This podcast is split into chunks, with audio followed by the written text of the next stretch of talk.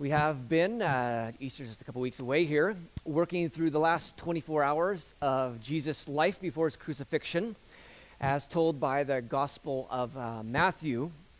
We uh, have seen Jesus having a big last dinner with his disciples where he predicted that uh, one of his own disciples that he had hung out for a number of years was going to betray him.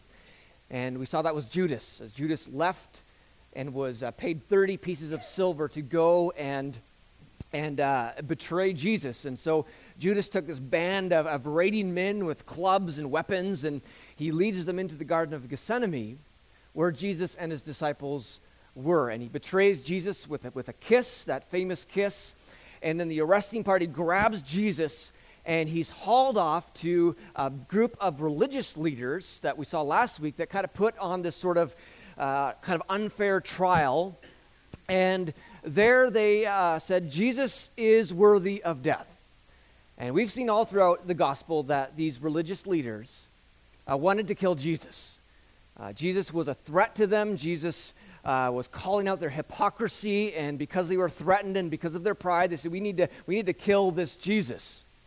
But at that little trial we saw last week, uh, Jesus said something to them that just really set them off. In fact, the high priest, whom in the law said he was not to rip his clothes, he actually rips his clothes because he is so ticked at Jesus. And if you remember that what that was, it was this. Jesus said to them, uh, from now on you will see the Son of Man sitting at the right hand of the Mighty One, that's God, and coming on the clouds of heaven. And that was a very clear reference that Jesus was saying, I am the guy from Daniel chapter seven. And they would have known this fairly well, because what Jesus says here directly relates to what it says in Daniel chapter seven. And that says this. And Daniel has this vision. It says, in my vision at night I looked, and there before uh, me was one like a son of man. That's the title Jesus used. Coming with the clouds of heaven. That's what Jesus just said. That is Jesus saying, I'm this guy. Which guy?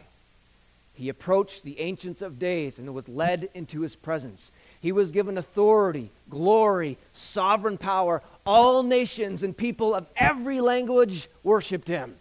His dominion is an everlasting dominion that will not pass away.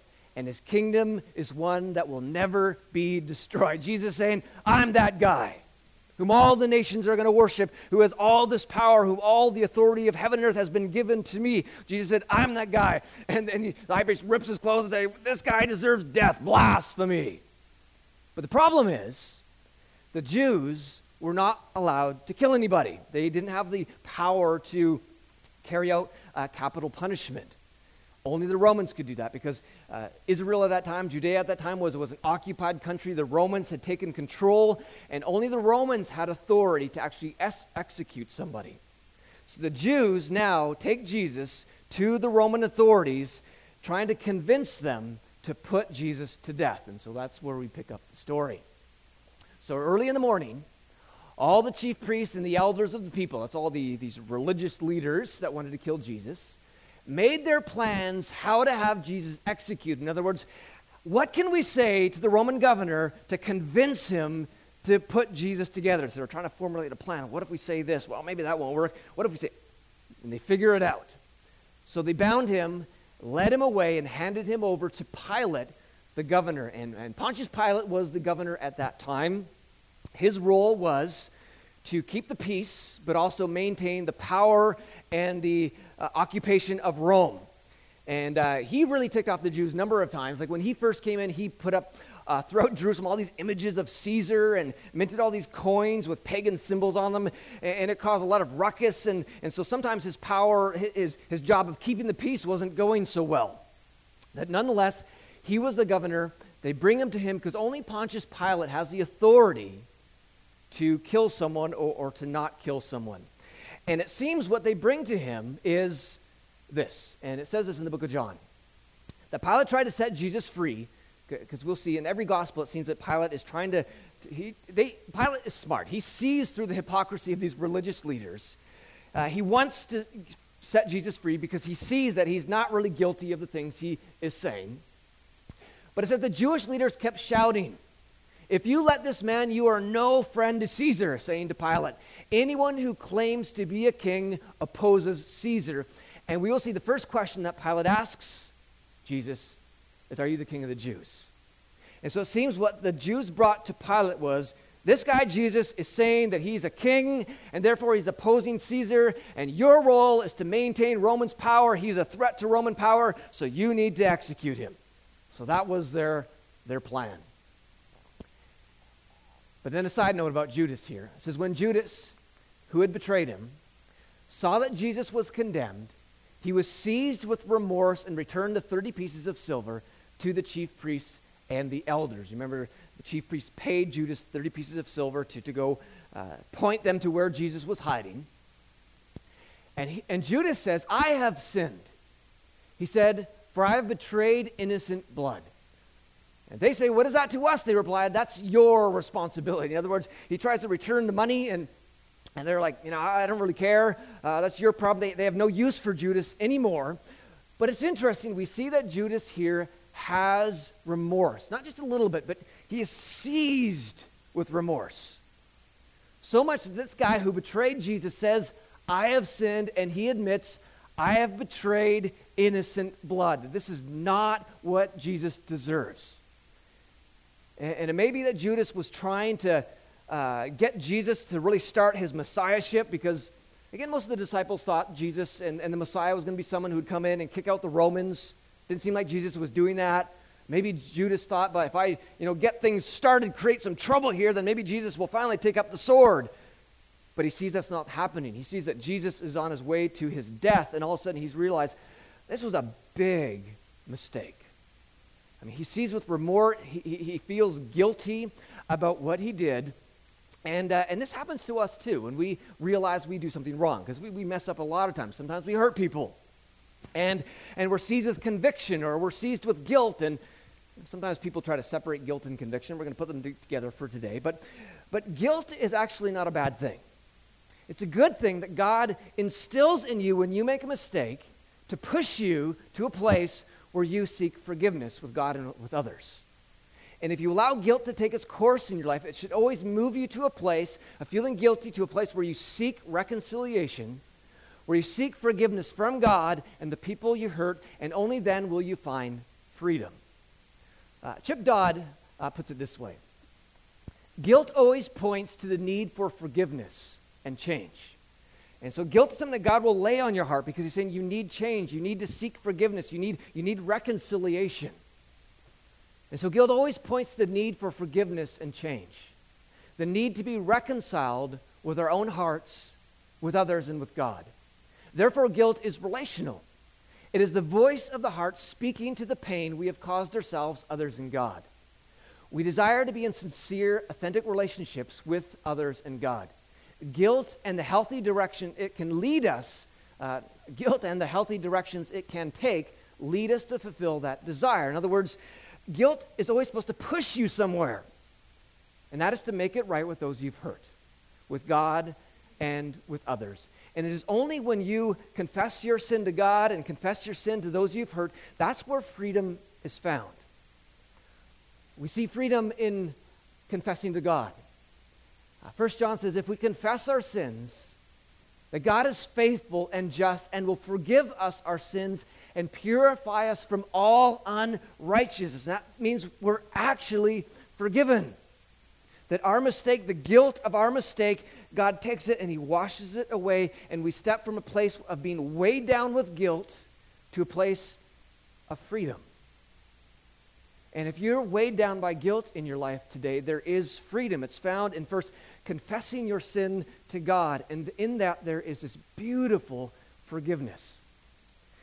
But under Jesus' way of life, it's not just enough to confess your sin to God. You need to make it right with the person you have offended. Matthew five says, if you're offering your gift at the altar, like you're coming for worship, you're here to praise Jesus or whatever it might be, hand in your tithe. And it says, and there remember that your brother or sister or someone out there has something against you. In other words, you hurt somebody.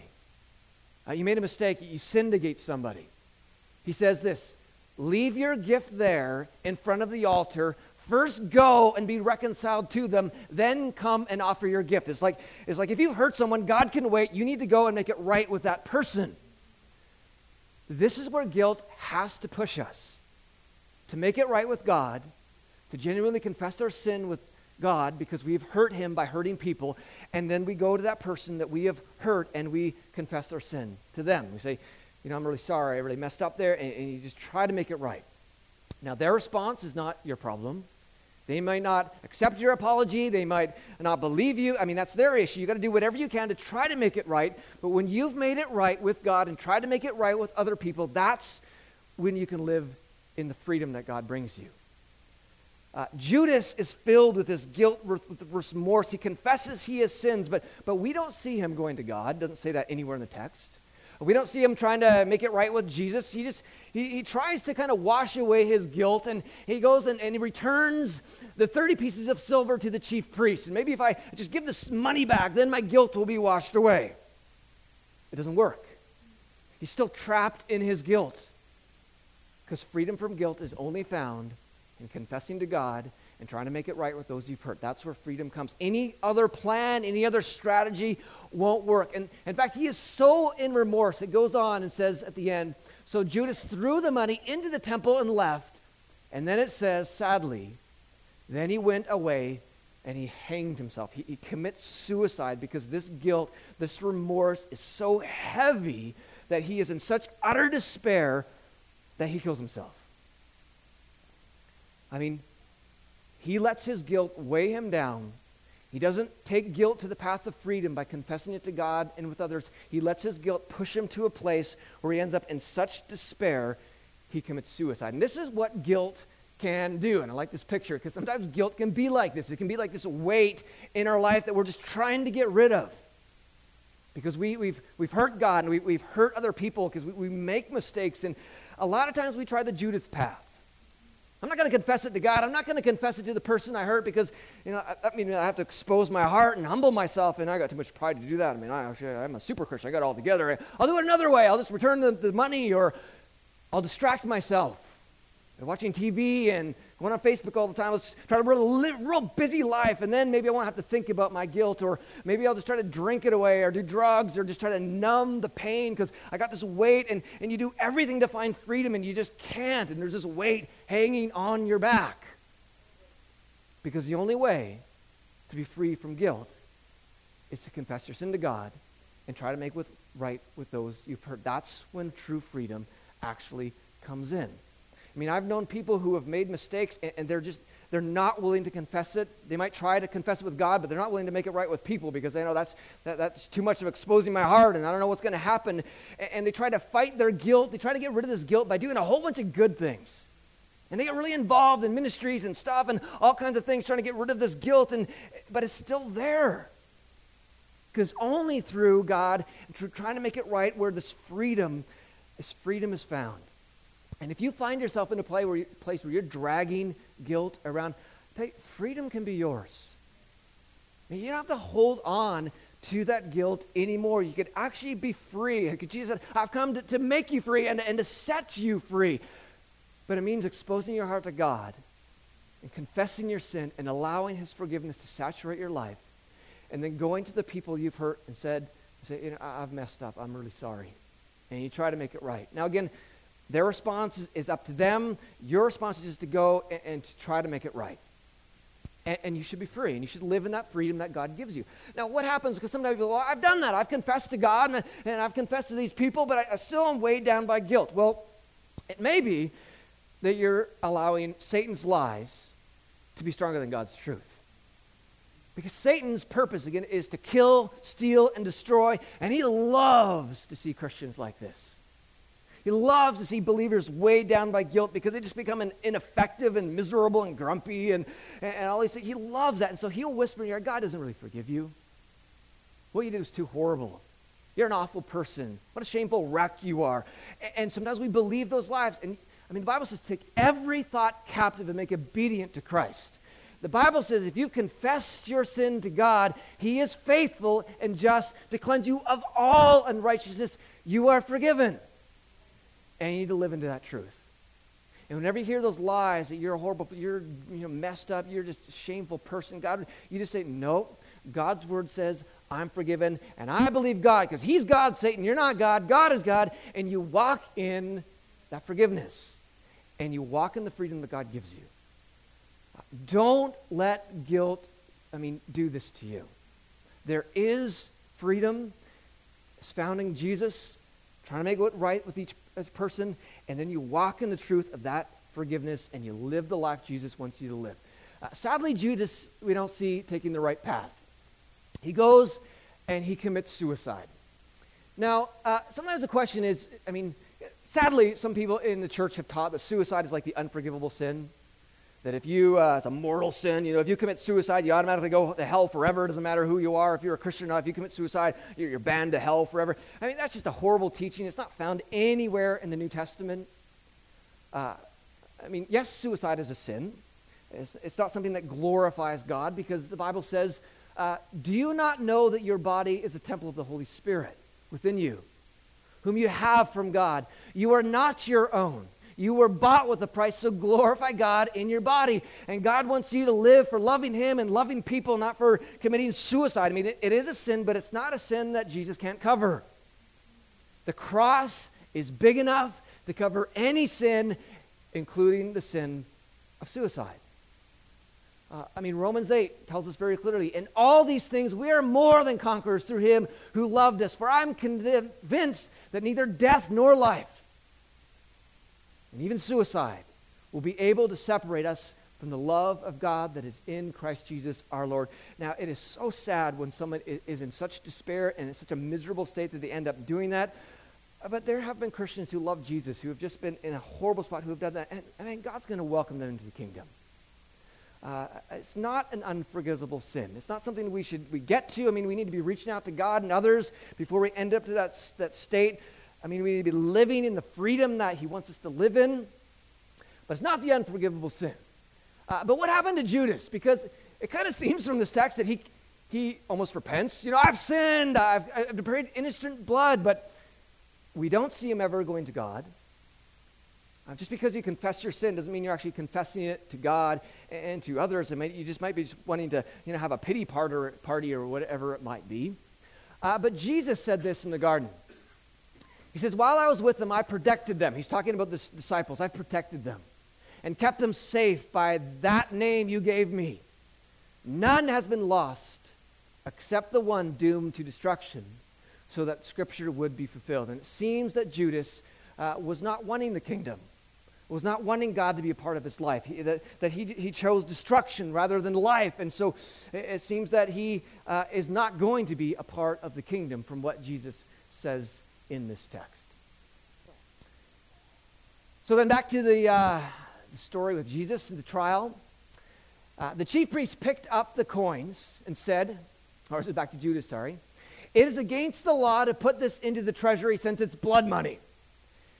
And to me, that's the most stupid, hi hypocritical statement in the whole Bible. I mean, Judas brings back the money that they gave him, and he says, well, this is blood money. We can't put it in the temple. They're the ones who gave it to Judas. I mean, this is how twisted these minds have gotten. And sadly, sometimes like religious people or people can get so twisted in their sin that they're so blind to their own sin that they still think they're in the right when really they're just totally wrong, like these guys. I mean, they're the ones who made it blood money, but they're like, oh, you know, we can't really touch this stuff. So they decided to use the money to buy the potter's field as a burial place for foreigners. And, and so there's probably some field out there that they used to get potter's clay from. And they buy this place as a, as a burial place. And, and, and probably when, um, like there was things like the Passover festival, when there's lots of visitors in Jerusalem. I mean, if one of them died, they wouldn't have like a family plot, a burial place there. So foreigners would be buried in this, this new graveyard that they bought with this blood money. And it says, that is why it has been called, uh, that is why it ha has been called the field of blood to this day. And so obviously the word got out. It was bought with blood money. So that was the name of this field. The field of blood. Then what was spoken by, the, uh, by Jeremiah the prophet was fulfilled. And he points to an Old Testament text. It's actually a couple texts put together, uh, Zechariah and Jeremiah. Uh, they took the thirty pieces of silver, the price set on him by the people of Israel, and they used them to buy the potter's field as the Lord commanded me. Meanwhile, Jesus stood before the governor, and the governor asked him, "Are you the king of the Jews?" So again, this is what the, the, the argument the Jews brought to Pontius Pilate. He's the king. So he asked, "Are you the king of the Jews?" And Jesus says, "You have said so." In other words, in, in a roundabout way, you're correct. I am the king of the Jews. Because Jesus wasn't just the king of the Jews. I mean, he's the king of the world, the king of the nations. He's one that everyone will worship at one day, that he is the sovereign ruler who is good, powerful, and loving. And when he, had acu- when he was accused by the chief priests and the elders, he gave no answer. So the elders, the, the religious leaders, are throwing threats at Jesus and Pilate. Then Pilate asked him, "Don't you hear the testimony they are bringing against you?" But Jesus made no reply, not to a single charge, to the great amazement of the governor. And this would be amazing because, I mean, he deals with crooks and criminals all the time who would be vehemently spouting off their defense, and Jesus, he's silent. He's leaving his fate in the hands of the Father. He, he knows what's coming. He, he's headed to the cross. He knows that's his purpose. So then it says, "Now it was the governor's custom at the festival to release a prisoner chosen by the crowd. At that time, they had a well-known prisoner whose name was Jesus Barabbas. So when the crowd had gathered, Pilate asked them, 'Which one do you want me to release to you, Jesus Barabbas or Jesus who is called the Messiah?' For he knew it was out of self-interest that they had handed Jesus over to him." And so again, he's trying to set Jesus free. Pilate knows this is self-interest. This is not really something that deserves death. So it seems he's trying to figure out a way to set Jesus free without looking dumb, without threatening his position or his power or his rule or trying to make peace. And so often what sometimes, uh, and you see this in various other historical texts besides the Bible, that sometimes leaders, to kind of uh, appease the people, would release a prisoner. And it seemed that, that somehow maybe they had a tradition at Passover that, that they would release one of the prisoners back to the people to sort of say, "Hey, Rome's not so bad after all," right? So Pilate goes, "Well, maybe we can release Jesus." And so he brings the two options, Jesus Barabbas and Jesus the Messiah. And they're both named Jesus, by the way, as you saw. It's like uh, Jesus back then was actually a common name. Uh, we have common names today, and Jesus was a very common name, and so Jesus wasn't the only guy with that name, and it just so happens that both of these guys had the name, and maybe that wasn't by accident, because we're going to see that this is, this is a very interesting story about Barabbas, that it is found in every gospel. It almost seems kind of out of place, because it's like this is about Jesus and his crucifixion, not about other people, and, and there are other stories in the Bible about Jesus, Jesus' crucifixion, like Simon of Cyrene, who carries the cross for Jesus, who couldn't carry it. He's not in every gospel, but for some reason, Barabbas is. And I think there is a real reason for this, and we'll see that in a moment. So Barabbas was not necessarily a good guy. John eighteen says Barabbas had taken, t- uh, taken part in an uprising. Luke twenty-nine says Barabbas had been thrown into prison for insurrection in the city and for murder. So he's a murderer. I mean, he's not like some gentle little thief who stole a loaf of bread. He's a murderer. He's in there for insurrection and uprising. And, and, and either he was someone who was going to, he decided he's going to take on Rome with his own little gang of men and uh, maybe kill some Roman soldiers or whatever it might be.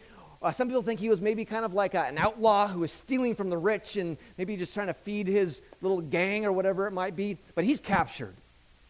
And probably his other men were captured. When Jesus was crucified, there were two other bandits, same word is used, that were crucified next to Jesus.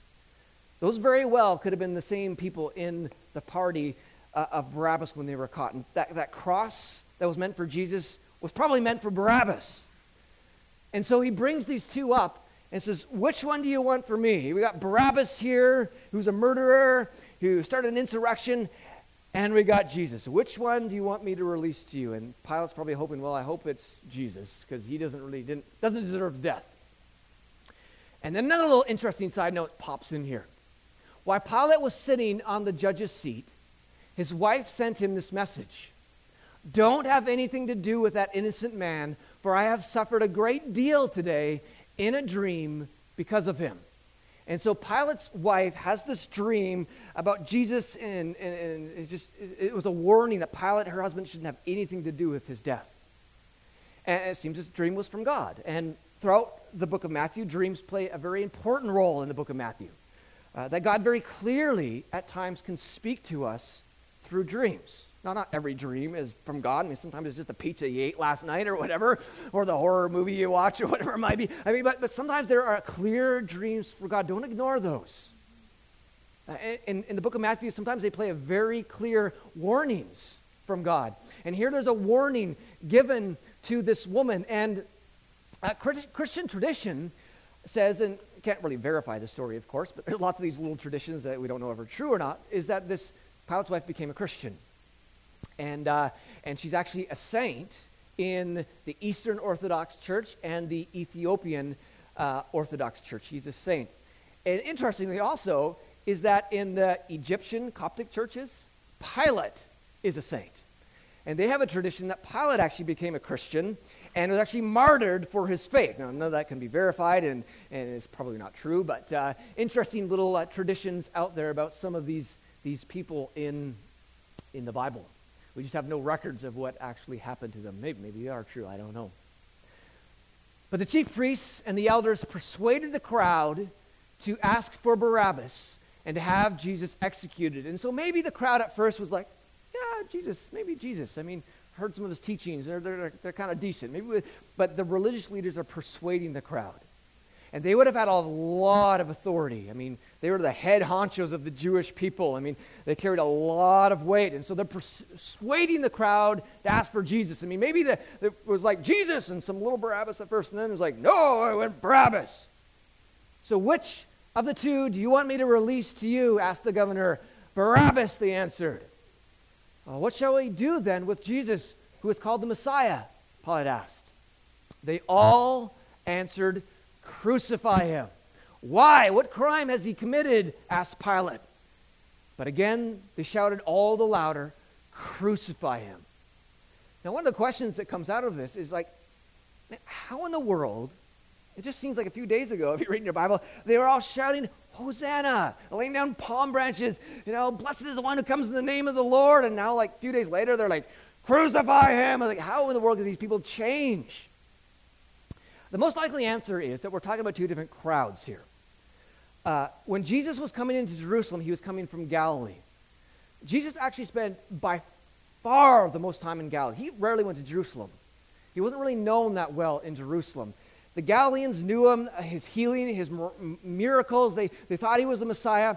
And because thousands would be coming into Jerusalem for the Passover from Galilee, he was probably coming in with the, the Galilean crowd that knew Jesus, and they come in celebrating with hosannas. This is probably a local crowd, uh, controlled by the religious leaders. The Passover festival is going on as well. The locals would be at the temple. That's where the, the festival is. And, or the, the, the, the, the Galileans who were shouting, uh, he's the Messiah, they would have been at the temple. These are probably some of the locals and some of the people brought there by the religious leaders. And, and they don't really know Jesus that well. And they shout, crucify him. So when Pilate saw that he was getting nowhere, but instead, an uproar roar was starting. Again, his role was to keep the peace. If he lost the peace, his job would be done. So he's in a tough spot. There's an uproar that was starting. So he took water and washed his hands in front of the crowd and said, I am innocent of this man's blood. He, he said, it is your responsibility. In other words, I, I, he's in, I don't see any fault in him. This is your responsibility. And all the people answered, his blood is on us and on our children. We will take the responsibility for the death of Christ. Now, another sad note through church history is that this text has been used in some of the most dreadful ways to uh, become anti-Semitic. For, to, to what, I mean, there have been people in the name of Jesus who have used this text to wipe out the Jewish people in the most horrendous ways, because those are the people who killed Jesus. Which is the stupidest thing I've ever heard in my life, because Jesus said you do good to your enemies and you, you pray for those who bless you. Jesus was a Jew, and so were his other disciples who loved Jesus. All the Galileans loved Jesus, who said, blessed is he who comes in the name of the Lord. I mean, this was just a certain group of people. I mean, Jesus died for everyone. Even these people who are crying, you know, his blood be on us. I mean, Jesus even was loving those people. There is no excuse to put down another race or nationality, because they're all loved in Jesus. They're all made in the image of God, and it's sickening that people have used this uh, for that means in, in church history. And then the last verse for today. So then he releases Barabbas to them, but he had Jesus flogged and handed him over to be crucified. So Barabbas, this, this murderer, this guy who lived this horrible life, who's, you know, insurrect, not, not a decent guy, he's totally free. He just gets to walk off the stage and he's like, hey, you know, buddies, I'm totally free. And Jesus, who's the miracle worker, the healer, this, this amazing person, he goes to the cross. And this is just an act, in some ways, of God's love, even upon those who are his enemies. Now, while we were still sinners, God, he shone his love on us. And, and, and in this moment, God is like allowing the rain to fall on the just and the unjust, that his love is even falling on Barabbas in this moment. But Jesus goes to the cross, and Barabbas is set free. And, and really, one of the reasons I think this is in every gospel, not unlike other stories in the crucifixion, is because we're Barabbas. This is a picture of us. I mean, the reality is, uh, Romans six says the wage of sin is death. Like Barabbas, who was going to the cross, who deserved death for murder, we too, the Bible says, we deserve death. That is, I mean, the, the new heavens and new earth are perfect in every way. Beautifully perfect. But the problem is I'm not perfect, and you're not perfect. And if I go to the new heavens and the new earth, I'm going to mess it up, and it won't be perfect. It won't be heaven. I mean, only perfect people can go there because it's a perfect place. But I'm a sinner, and therefore I don't deserve to be a part of the kingdom. And the Bible says if you're not part of the kingdom, you're a part of death. That because of our sin, we deserve death, just like Barabbas. But it says this in the Bible, that God made him, that's Jesus. God made Jesus, who had no sin, who lived this perfect life, who loved people perfectly, who healed people, that he became our sin, so that in him we might become the righteousness of love. This is the, the doctrine of, of substitution, the great switcheroo, where Jesus looks at us in our sin. He's lived this perfect life, and he says, do you want to trade places? I will give you my freedom. I will give you my life. I'll give you my perfection. You give me your sin. I, I want your sin. I will take your sin. And, and this is what happens. And when we give our sin to Jesus, often we are free. Romans eight says, there is now no condemnation for those who are in Christ Jesus. Just as Barabbas walks off the stage, he's like, I'm totally free. All the charges are dropped. Man, when you go to God and confess your sin to him and live for him, you're, you're forgiven, and there's no more condemnation. You're like Barabbas, who was supposed to die, but now is free. Colossians says, once you were alienated from God and were enemies, just like Barabbas was the enemy to Rome. We are enemies in our minds because of our evil behavior. But now he has reconciled you by Christ's physical body through death to present you holy in his sight, without blemish and free from accusation. That is how amazing the forgiveness of Jesus really is. That as you stand before the God of this universe, that you are holy in his sight, that you are without blemish, you are free from accusation. This is why it is good when you, you're weighed down by guilt, you confess it to God, because he cleanses you, makes you free from the weight of guilt. I mean, if you feel the weight of sin on your life today, you know where to go. You go to Jesus.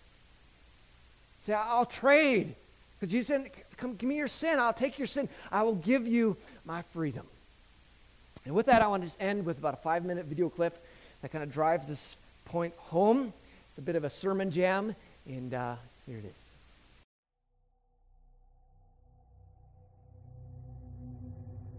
We see the story of Jesus going to the cross, and everything seems to kind of be hand in hand. And then there's this one character that seems to interrupt the narrative. His name's Barabbas. Uh, we don't even know much about him except that he's a murderer, a leader of an insurrection, a rebel, and why he's even mentioned, sometimes I'm not so sure. It's like, what? Let's, this is about Jesus going to the cross. So in this moment, Pilate thinks, I hold the destinies of these two men in my hand. I know the Jews have a tradition that on a holy day, I will release one of the prisoners on death row. Pilate stands on this audacious stage, who now presents Jesus, Son of the living God, versus Barabbas, the thug and rebel. He says, all right, who do you want? This is blasphemy. This is, this has gone too far. There's no comparison. This is a rightful prisoner, a man who should be on death row.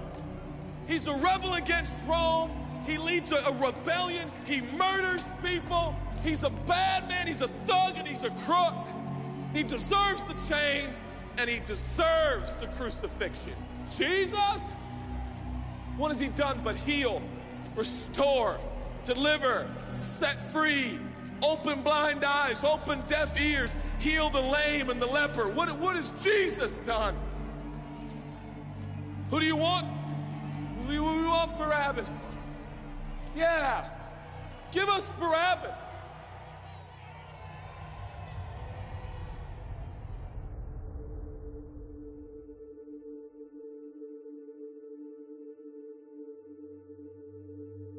People say, give us Barabbas. The Roman soldiers come up and they put the key in and they unlock Barabbas from his chains and shackles.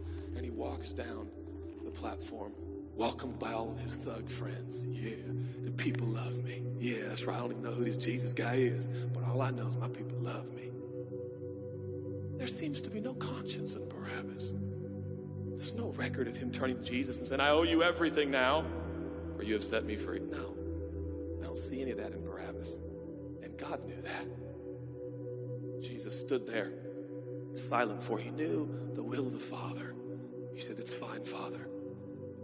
Let him have Barabbas. For Jesus knew that the Father would have to treat Jesus like Barabbas so he could treat Barabbas like Jesus. Barabbas thought it was the people that set him free. No, no, no, no. It was the love of the Heavenly Father. When I look at the story, I realize who Barabbas really is. That's me. That's you. That's us. And I felt, I was reading this the other day, and I felt God speak to me. I love Barabbas. I love him. But God, he's a bad man. I love him. And I wanted him to go free. Didn't you know that they probably would have never acknowledged the free gift? Yeah, but I love Barabbas. For while we were still sinners, Christ died for us. God sent his son for Barabbas, even the one he knew would walk away from Jesus and his free gift and never come back. He loves him. And the nerve, the gall, and the audacity of believers to think, I got saved by grace, but now that I'm in this deep, dark place of bondage, I better work hard to get myself out. What? That's the opposite of the gospel. Are you bound? Are you held under the power of this temptation, this sin? Do you feel like it's controlling you? What are you going to do? I'm going to shake myself free. Stop it! No, you won't! You're no match for the powers of hell and the urges of sin. You will not overcome it, and you will never overcome it. You'll just be another statistic. There's no answer within yourself. Your own marriage, your own goodness, your own discipline, your own devotion will not save your marriage and will not save your kids. There's only one. And he's the one that took your place. He's the one that stood silently on the platform with Pilate and said, yes, let him have Barabbas. Take me.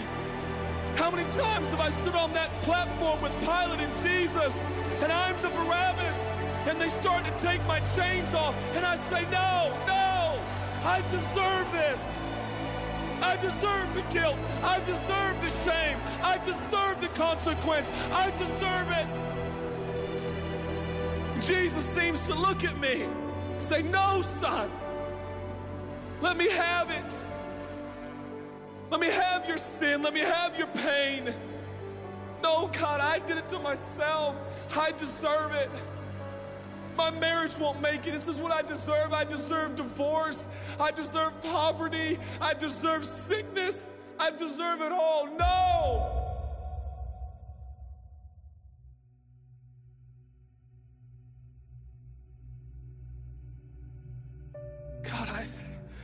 I'm so ashamed. Give me your shame. But God, what if I do it again? I'll still be here. Oh, God, I don't want to hurt you. I love you. I, I don't want to do this anymore. Give me your sins, son.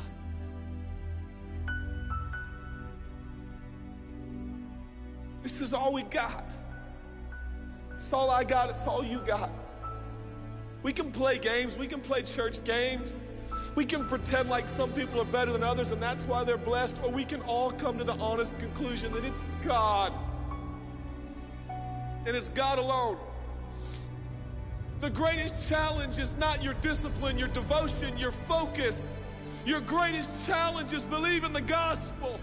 Could it be that there's a God with a love so scandalous, so wide, so deep, so vast, so high, so expansive, so welcoming, so inclusive? Let me have your sin, son. Okay. And I give him my sin. And I stand in this empty space of forgiveness and acceptance while Jesus walks off to the cross that I deserve.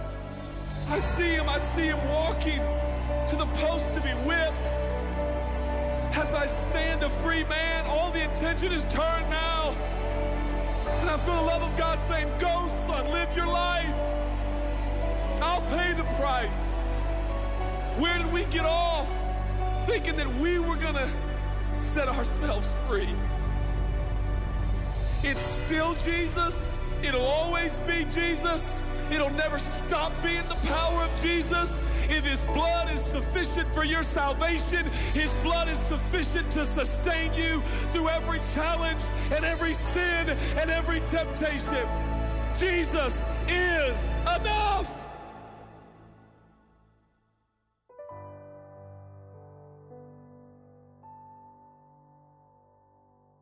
Let's stand.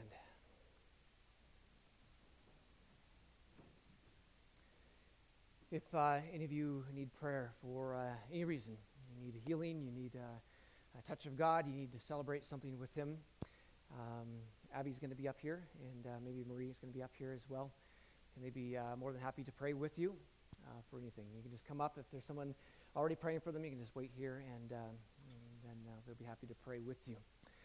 Let's go close in prayer. Thank you, uh, Jesus, for your willingness to go to the cross when you didn't have to. When at any moment you could have uh, called thousands of angels to come and rescue you. Uh, but God, you you didn't. And Jesus, you, you hung there. You, you died the death that we deserve uh, because of your love for us. And we uh, thank you for that freedom you have given us. We, we thank you for taking every single one of our mistakes, our sins, our mess up, our guilt, our shame, that you, you've taken it all and that you've set us free. We thank you that we can trust you. We thank you that, uh, that you never leave us nor forsake you, uh, us. We thank you that you walk with us through the, the good times and the hard times, that God, you are, are there for us and that you meet every need according to your glorious riches. And God, we pray for your blessing on each person in this room. God, teach us to walk in that forgiveness, to walk in the freedom that you have given us. That, God, we wouldn't be people who walk around in guilt and shame and, and just feeling down, because you've set us free. You've given us new life. You've filled us with your spirit. And so, God, with you, go with us in strength, helping us to love you and love those around us. In Jesus' name, amen.